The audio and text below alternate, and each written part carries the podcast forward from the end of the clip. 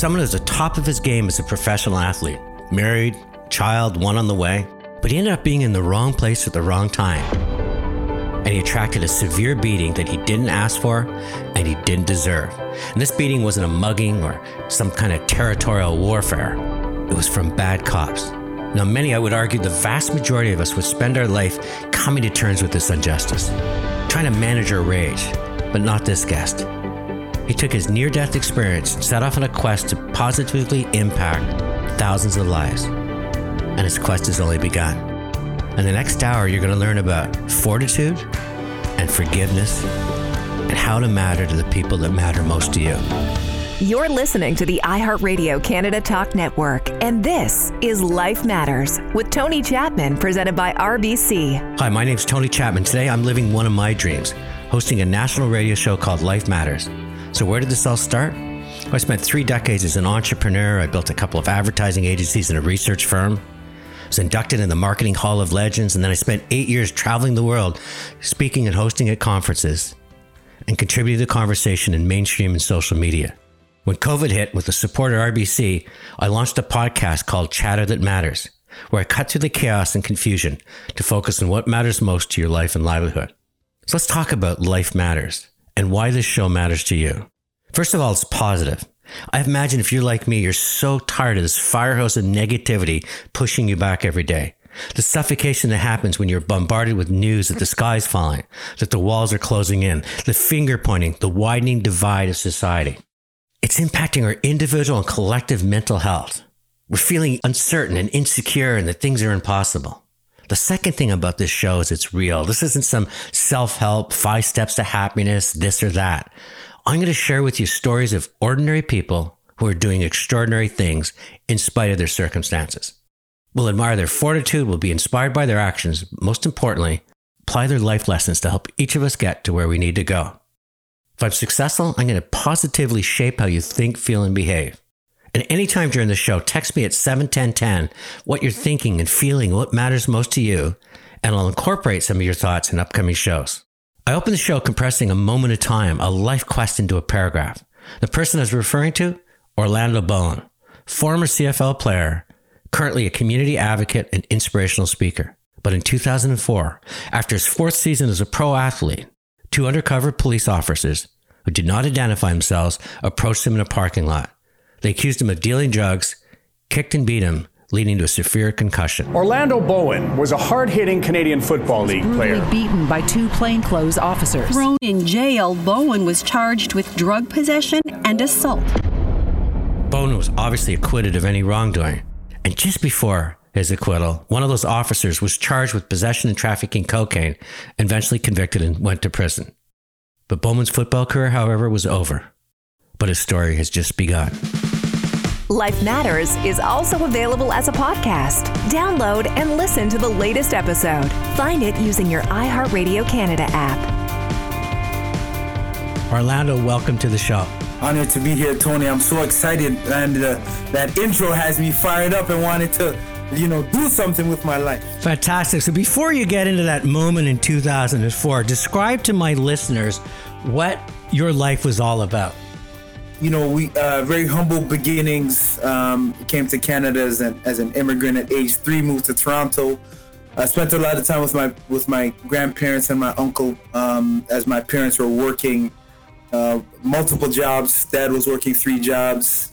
And so I ended up spending a lot of time with my grandparents and grew up in public housing with not much in terms of materialistic things sometimes, not much in terms of food, but always plenty of love and encouragement. I did a podcast series, and I find some of those incredible people had a tough childhood, and not tough in the sense that, but tough in, we would say, not materialistic. As you said, not always having food on your plate, but they learned a lot from it. What would be the lessons you would have taken from that upbringing where you might've got to see your parents in fleeting moments because they're working all the time, but your grandparents, as you said, also had that love. What did you take from that? Well, there are a number of lessons in there, Tony, just in terms of sacrifice.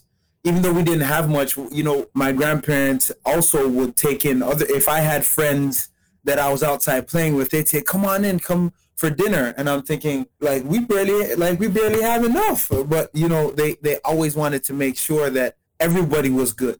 So when one of us ate, we all ate. So they modeled this notion of leading by example when it came to serving others and uplifting others.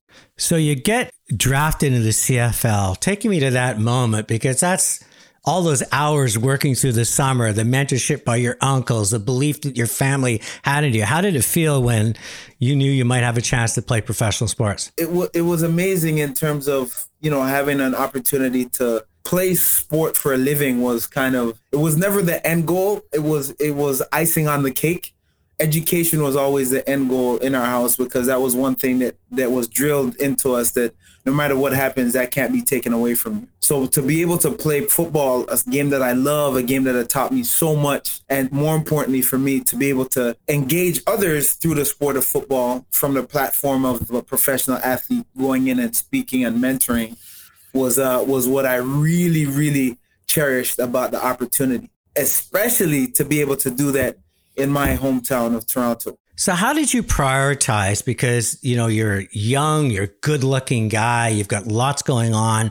Your role models are saying education, you want to work out athletics. It's fun to be young. How did you decide what was the most important thing for Orlando? Because as youth, a lot of it is just chasing pursuit of happiness. I think I had some experiences, Tony, where I saw young people go down paths that led to, for lack of a better term, death and destruction. And I'm not talking about young people who didn't have assets, right? Young people who weren't gifted. They had talents, they had abilities, they had things that they brought to the table. Sometimes they just didn't understand that they had. They didn't see it in themselves. So I had people that saw things in me, held me accountable to the greatness that they saw in me.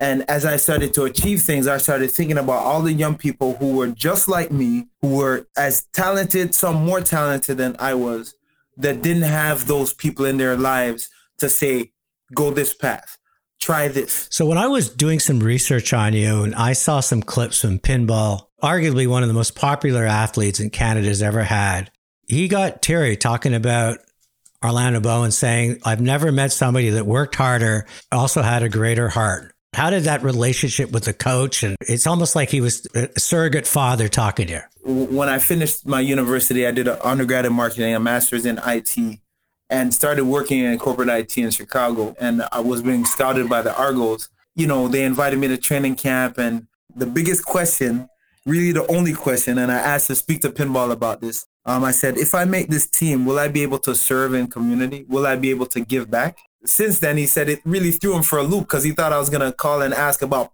will you guarantee playing time, or I need some more money? But I was asking about service, and if you know anything about Pinball, that's his heart. So he said, if you make this team, you and I will go out and serve. And that's exactly what happened. All that we could to inspire, but also empower and equip young people and others, educators, police, to do what they can to redefine possibilities for young people, because Pinball and I had both been beneficiaries of people who, like yourself, use your brilliance, use your voice and your platform to redefine possibilities for us. It's Tony Chapman on Life Matters. We're talking to Orlando Bowen, and after the break, you're going to hear a story that's absolutely going to move you. But what's more important is how Orlando moves after that. Text me anytime at 71010. Life Matters with Tony Chapman will return in a moment on the iHeartRadio Talk Network. Hi, it's Tony Chapman, and a big thank you to RBC for sponsoring Life Matters. Speaking of matters, I have a question for you. You check in on your family, the status of your health or car. When was the last time you did a check-in with your finances? Well, RBC Check-In is a virtual experience with no obligation. I got answers to all of my money questions, big and small, and I now have a plan for my future. Book a check-in at rbc.com/check-in. And I was laying face down on the pavement and thinking my life was about to end, and all I could think was, God, not like this, God. I haven't even taught him how to tie his shoelaces yet, God, not like this. Orlando Bowen was a hard-hitting Canadian Football League player. Brutally beaten by two plainclothes officers. Thrown in jail, Bowen was charged with drug possession and assault.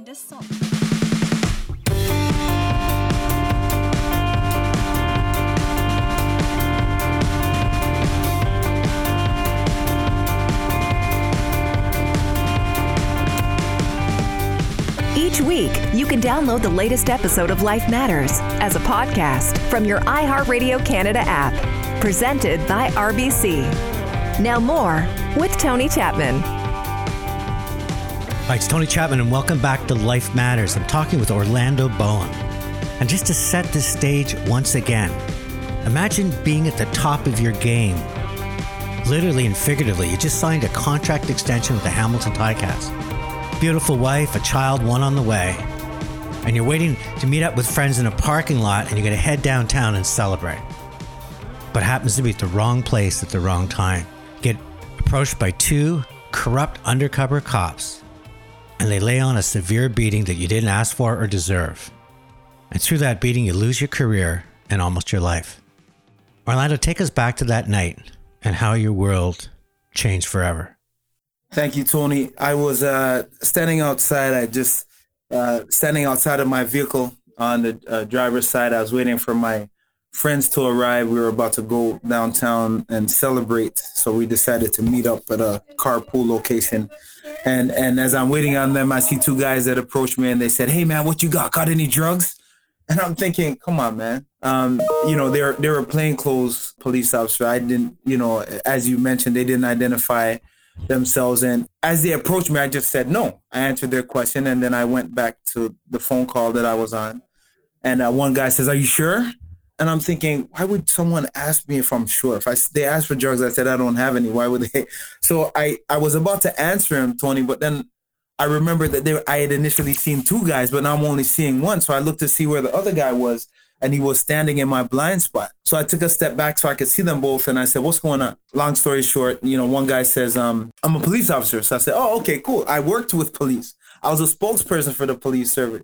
I went into schools with police officers, friends with a number of amazing officers." So when he said that they're police officers, any anxiety kind of went away. I'm like, oh, okay, cool. They might even know who I am because I do so much work with them. Just to frame that for the audience, you spent time as a liaison for the Peel Police, helping to bridge the divide between how police officers are viewed and society. Yeah, my role was to bridge police and community, and to really help, you know, police officers and community connect better. So here you are as a person that's spending their time volunteering, connecting these two police officers. And what happens? One guy says, you know, "Do you mind if we search your pockets?" And I'm thinking, that's kind of an odd request, but I don't have anything to hide. So I said, sure, go ahead.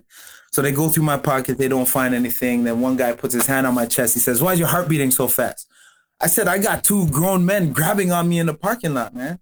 So the gentleman on my left side, so closest to the front of the vehicle, punches me in my side and says, "Just do what you're told." So I'm like, what the heck?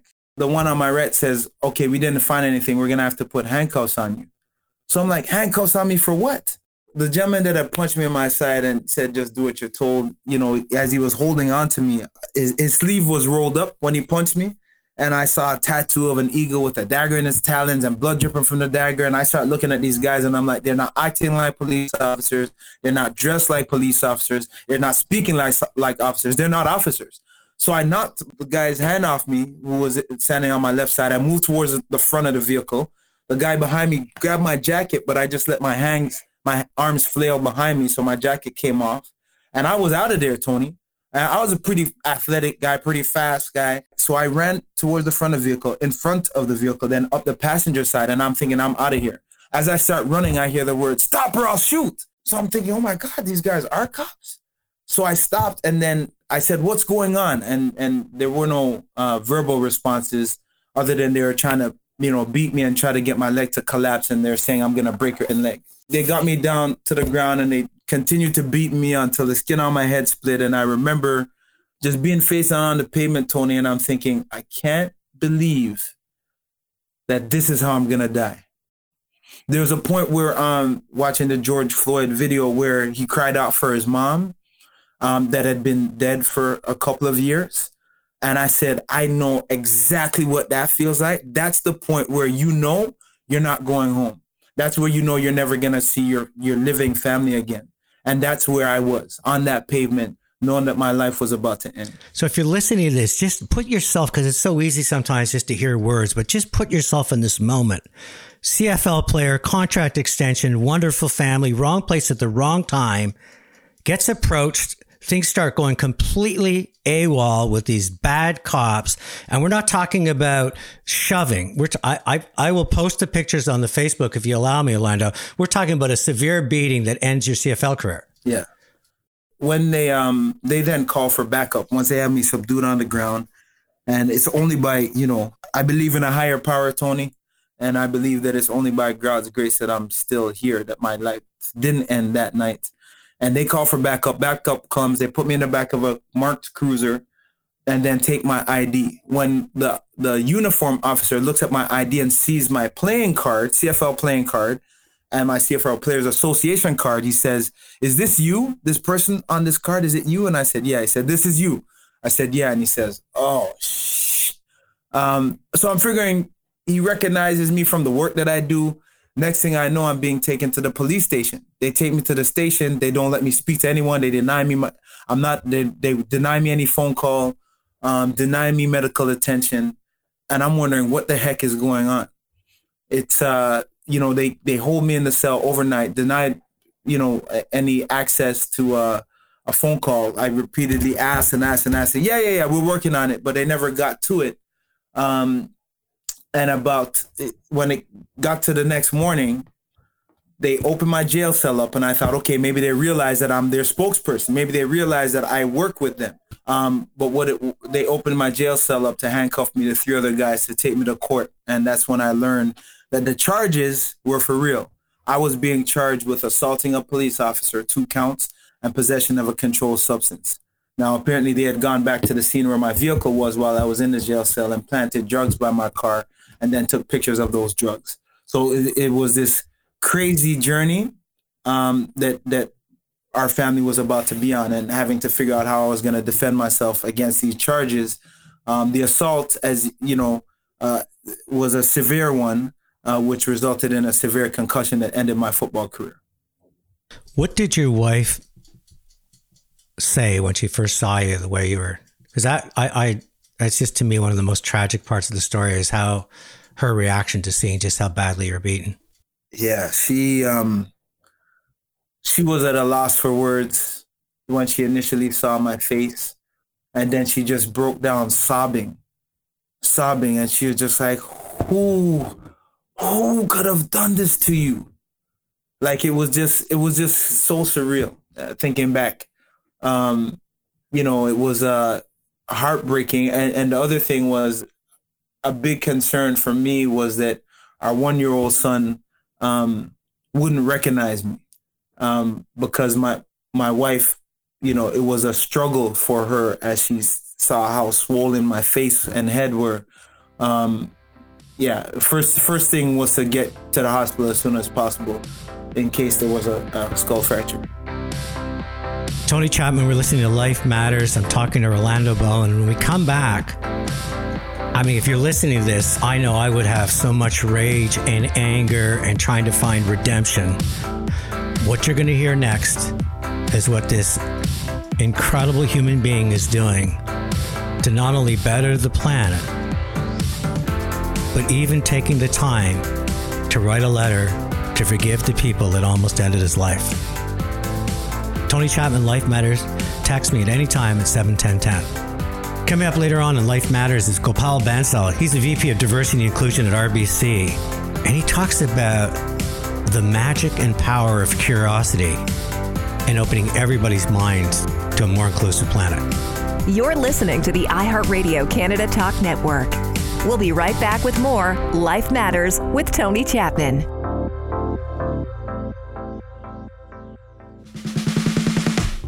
Game changer, we have to look at ways that we can let go, stand up, so we could go out and make a difference, because that's what we were born to do. You're listening to Life Matters with Tony Chapman.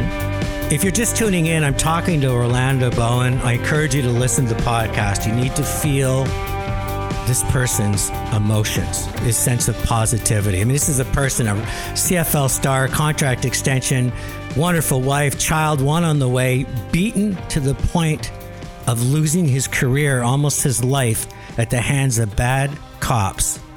And he goes through this, and he gets handcuffed, and he gets tried, and he gets drugs planted. And all of this gets acquitted for good reason.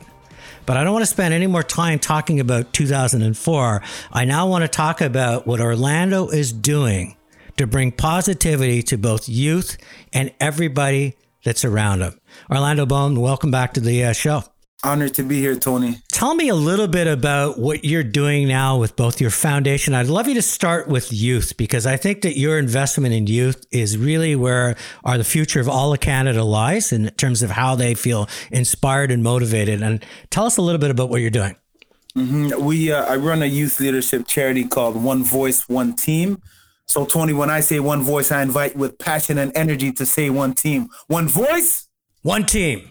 Yeah, there you go. So it's all about empowering and equipping young people to see beyond their current circumstances and to understand that they're not alone in this journey. The things that they may face that may challenge them, that may sometimes seem insurmountable, may actually be one of life's gifts to them that they could use to connect with others on a deeper level and use those experiences to pour hope and positivity and possibility into other people's lives by the way that they choose to show up. So Orlando, if they have a chance to have that time with you, but what advice can you give people listening? Because a lot of youth, they're running away to personal devices, to social media, to a network where they can disguise their persona. They can create their own identity that's not real.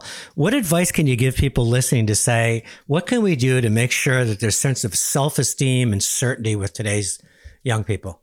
Mm-hmm. Young people need spaces where they can be heard. Young people need spaces where they can feel and know that they're connected to something that's bigger than them. Spaces where they don't need to put on an avatar or a mask or a filter, right? They could just be open and honest and authentic, and they won't be judged. As a matter of fact, they'll be celebrated for the fact that they showed up as their authentic selves.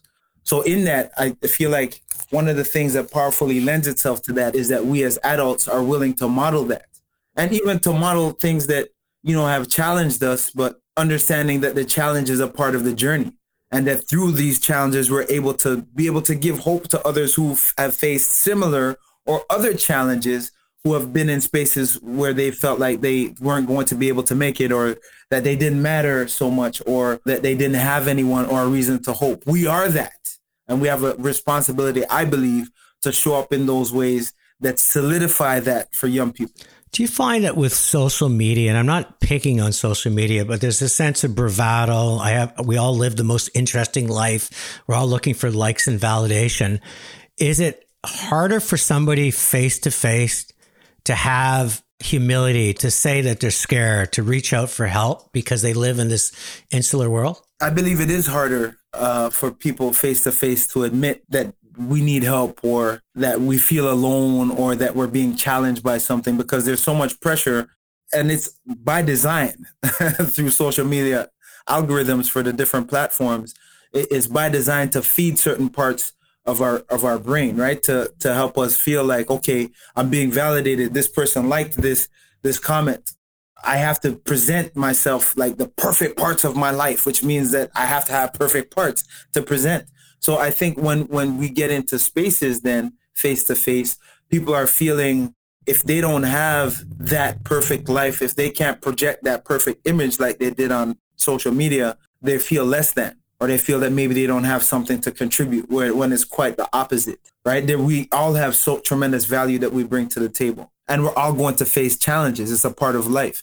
But when we can be in spaces that we can be open, honest, and authentic, that's when real conversation can happen, which leads to real change and real possibilities. You know, it's interesting and almost ironic that Hollywood paints, you know, wealthy lives and entitled lives, these wonderful lives. But so much of your learning came from growing up with your grandparents, your parents working 3 jobs, the sense of mentorship and love and guidance. And I love what you're doing. And I see your work with youth and the look in their eyes and their shining eyes. And got to follow Orlando Bowen and look at the stuff that he's doing. And these people are coming together as humans. humans. It's almost tribal. It's almost celebrating that we are human beings. There's no color, there's no diversity. It's just all this energy.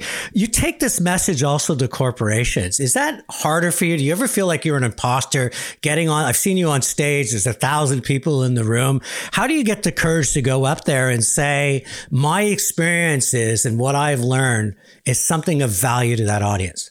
You know, Tony, I feel one of the things that has happened, you know, through the whether it's the Black Lives Matter movement or watching George Floyd's murder, is that you can't unsee what you've seen. I also can't unhear what I've heard.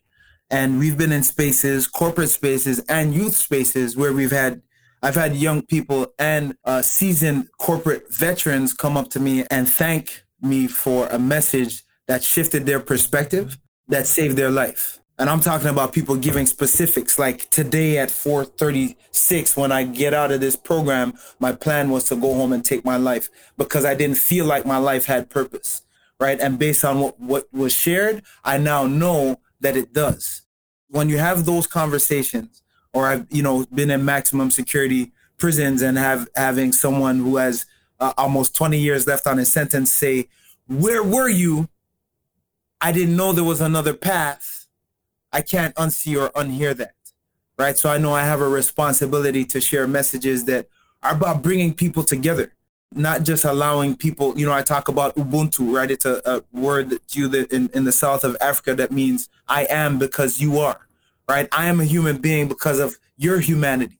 And not only am I willing to stand for your humanity, I'm willing to do all that I can with all that I am to honor that humanity, even if it means putting myself in harm's way, because we are interconnected as human beings. So with that understanding, I'll be uncomfortable stepping in front of corporate stages because that's what it takes sometimes to save people and to move them. When you're in front of people like this and you're talking with them, is it you talking, or do you think you're channeling something higher? Watching you on stage, you almost morph into this authentic soul that just puts it out there. Well, I think this is the first time ever in a conversation like this where I feel exactly that. I feel like one of the reasons my life didn't end, Tony, is because my life has purpose, as do the lives of the folks that are in those audiences. And I have a responsibility to channel everything that I can to help people understand that. And that's where that energy comes from. It's much bigger than me. We're talking to Orlando Bowen. Go to orlandobowen.com. If you're ever looking to do a corporate event that you really want steeped in authenticity. It's Tony Chapman. You're listening to Life Matters. Text me at any time, 71010. And we come back. I want Orlando to share how and why he wrote a letter of forgiveness to the police officers that almost ended his life. Life Matters with Tony Chapman will return in a moment on the iHeartRadio Talk Network. Hi, it's Tony Chapman, and a big thank you to RBC for sponsoring Life Matters. Speaking of matters, I have a question for you. You check in on your family, the status of your health or car. When was the last time you did a check-in with your finances? Well, RBC Check-In is a virtual experience with no obligation. I got answers to all of my money questions, big and small, and I now have a plan for my future. Book a check-in at rbc.com/check-in.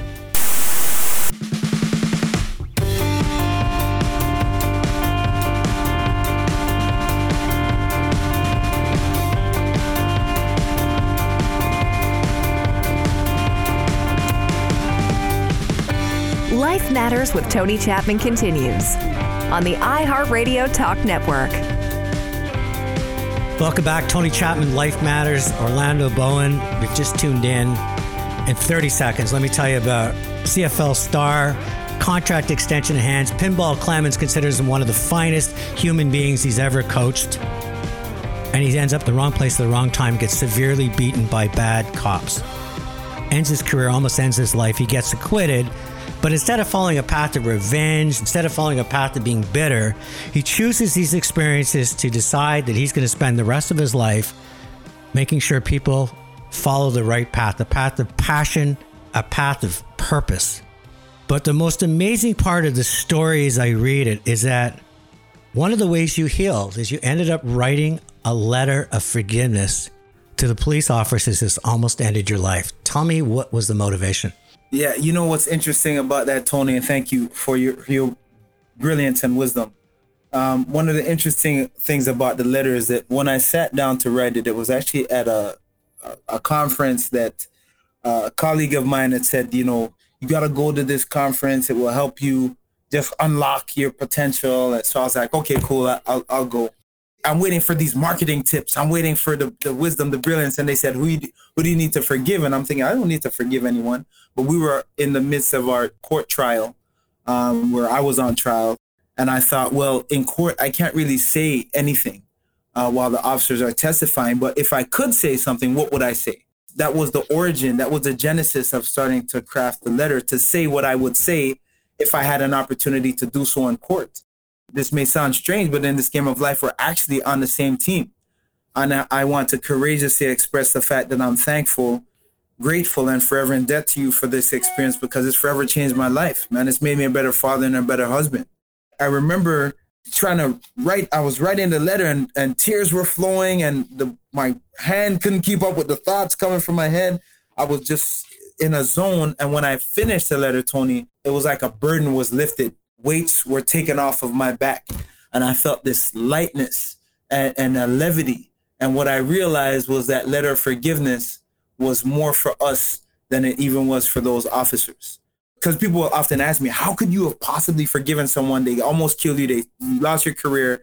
And I said, you know, forgiveness is not condoning. It's not saying what happened was right. It's not saying that there is no consequence. There are consequences, right? What it's saying is I'm releasing myself from the emotion of that moment, from the emotion of that trauma, so that I can be present and engage in the gifts that are right in front of me, the gift of fatherhood, the gift of being a husband, the gift of being able to serve corporately or in community or by equipping young people. I wouldn't be able to engage and fully appreciate those things if I held on to the emotion of the hurt and that trauma. So forgiveness is a choice and one that frees us. I consider forgiveness to be a high-performance tool.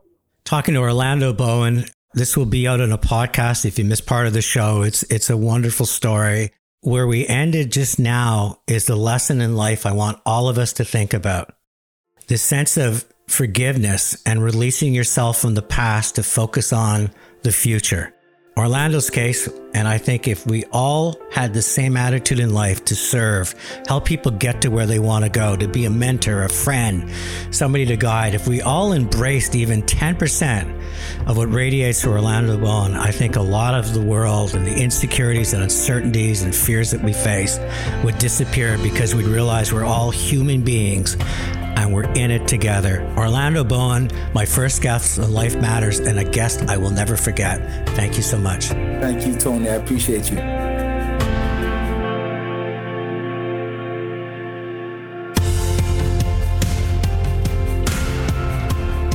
Joining me next is Gopal Bansal. He's the Vice President of Diversity and Inclusion for RBC. They were ranked 4th last year, best in terms of diversity and inclusion. So he has a lot to offer. Gopal, welcome to Life Matters. Thanks very much for having me, Tony. It's a pleasure to be here. So I love what I read when you got the podium, number 4, and you said, that's not good enough. This is a journey. This isn't a destination. What was the motivation for that? Because a lot of people would pretty well high-five themselves in your position. When organizationally we think about diversity and inclusion, we do think about it as a journey. There's going to be people at different spectrums or in different spots along the journey, and the idea is to continue to move forward. When we look ahead at the journey, we're constantly looking to identify who doesn't feel included, who doesn't feel represented, who doesn't feel that they belong, and what do we need to do to ensure that we're doing that, whether it's in our communities, whether it's in our organization, whether it's with our clients and the products and services that we might offer. We're always looking at it from that point of view. And so we do take a moment to celebrate the successes we've had. But really what keeps us motivated and keeps us moving is looking ahead to see where the opportunities are, what more do we need to do, and how do we do it? So how do we translate what you've learned globally, what you've learned as a corporation, and bring it down to the listeners of the show? What can we do better to make sure that within our life, we're much more open to diversity and inclusion? One is to take a look at the people that you're around. What we tend to do is surround ourselves with people who either look like us, sound like us or have the same beliefs as us. That leads to this question of, are you actually getting diverse perspectives? Are people reinforcing the beliefs that you already have? How are you broadening your point of view, whether it's a political point of view, whether it's a religious point of view, whether it's a cultural point of view, if you don't have people who can offer you a fresh perspective? So that's certainly one of them. The other thing is to stay curious.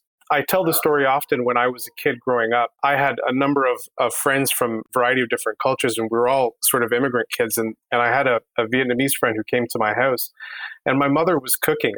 I've got an Indian background. My mother was cooking Indian food, and he walked into my house, and the first thing that he said was, "What's that smell?" But he asked it from a place of curiosity. It wasn't from a place of offense. And I explained to him that my mom was cooking. But what we found as we started to talk to each other and we started to get to know each other is, while there are differences between us, fundamentally our values are all the same. We're very similar in values. And if we can get to a point where we recognize that amongst the people around us, that there's differences to be celebrated, but values to hold on to that keep us together, I think we'll be in a good spot. Gopal Bansal from RBC, thank you so much for joining me on Life Matters. Thanks very much, Tony. So what's the difference between an obstacle and an opportunity? Our attitude towards it. Every opportunity has difficulty, but every difficulty has opportunity. And that's the intention of Life Matters. I want to counter this pharos of negativity hitting me every second of the day and trying to push me onto my back feet. Instead, I want to march in step with Canada, the most extraordinary country in the world. We're a democracy. Our values radiate with words like tolerance and respect. Sure, we have problems, but we also have an abundance of fresh water, land we can farm, resources we can harvest, and the intellectual capital of our population. We can set Canada and all our future generations up for success if we believe and act upon our destiny. Be part of the solution, how humans can coexist with our planet and with each other. But we have to want it. We have to decide that we need to earn our way forward versus boring our way there. We can't become the social state with people on the drip waiting for handouts. This is not teaching our kids about resilience. They're not giving us the fortitude of will that drives people like Orlando Bowen. And that's what Life Matters is all about. Ordinary people doing extraordinary things. I want to tell you a story that happened October 14th, 1948. 3 years after World War II, we had yet to fly at the speed of sound. Take you back there, half the world didn't want anything to do with it. That was God's country. The atmosphere would disappear. The planets wouldn't survive. The other half had an incredible appetite for change. That morning, Saturday morning, Chuck Yeager, the pilot, gets up and he just says, "This is the day. This is what we've been working for." And as he takes off, here's what he wrote in his biography. "I knew it was our day. I just pointed the nose up and I let that plane fly like a bird. Oh, I soared and I kept looking down at the gauge and looking up. And then I heard something we'd been dreaming out for a very long time, the sonic boom. We were flying at the speed of sound, but it was a perfectly paced speedway, a poke through jello. Grandma could be sitting beside me sipping lemonade. Later, much later, I realized that barriers had never been in the sky, but always in our minds. For decades at NASA, when people said it can't be done, they would counter, are the barriers in the sky or in your mind?" Thanks for tuning in to Life Matters, and anytime I'm on air, just text me at 71010. You can reach me at Tony Chapman on Twitter, or connect with me on LinkedIn, and subscribe to my website, chatterthatmatters.ca. I've populated with videos, podcasts, and posts about possibilities, not impossibilities. See you next week. We'll chat then. Life Matters with Tony Chapman has been a presentation of RBC. You can also hear a brand new episode every Friday across your iHeartRadio Canada Talk Network.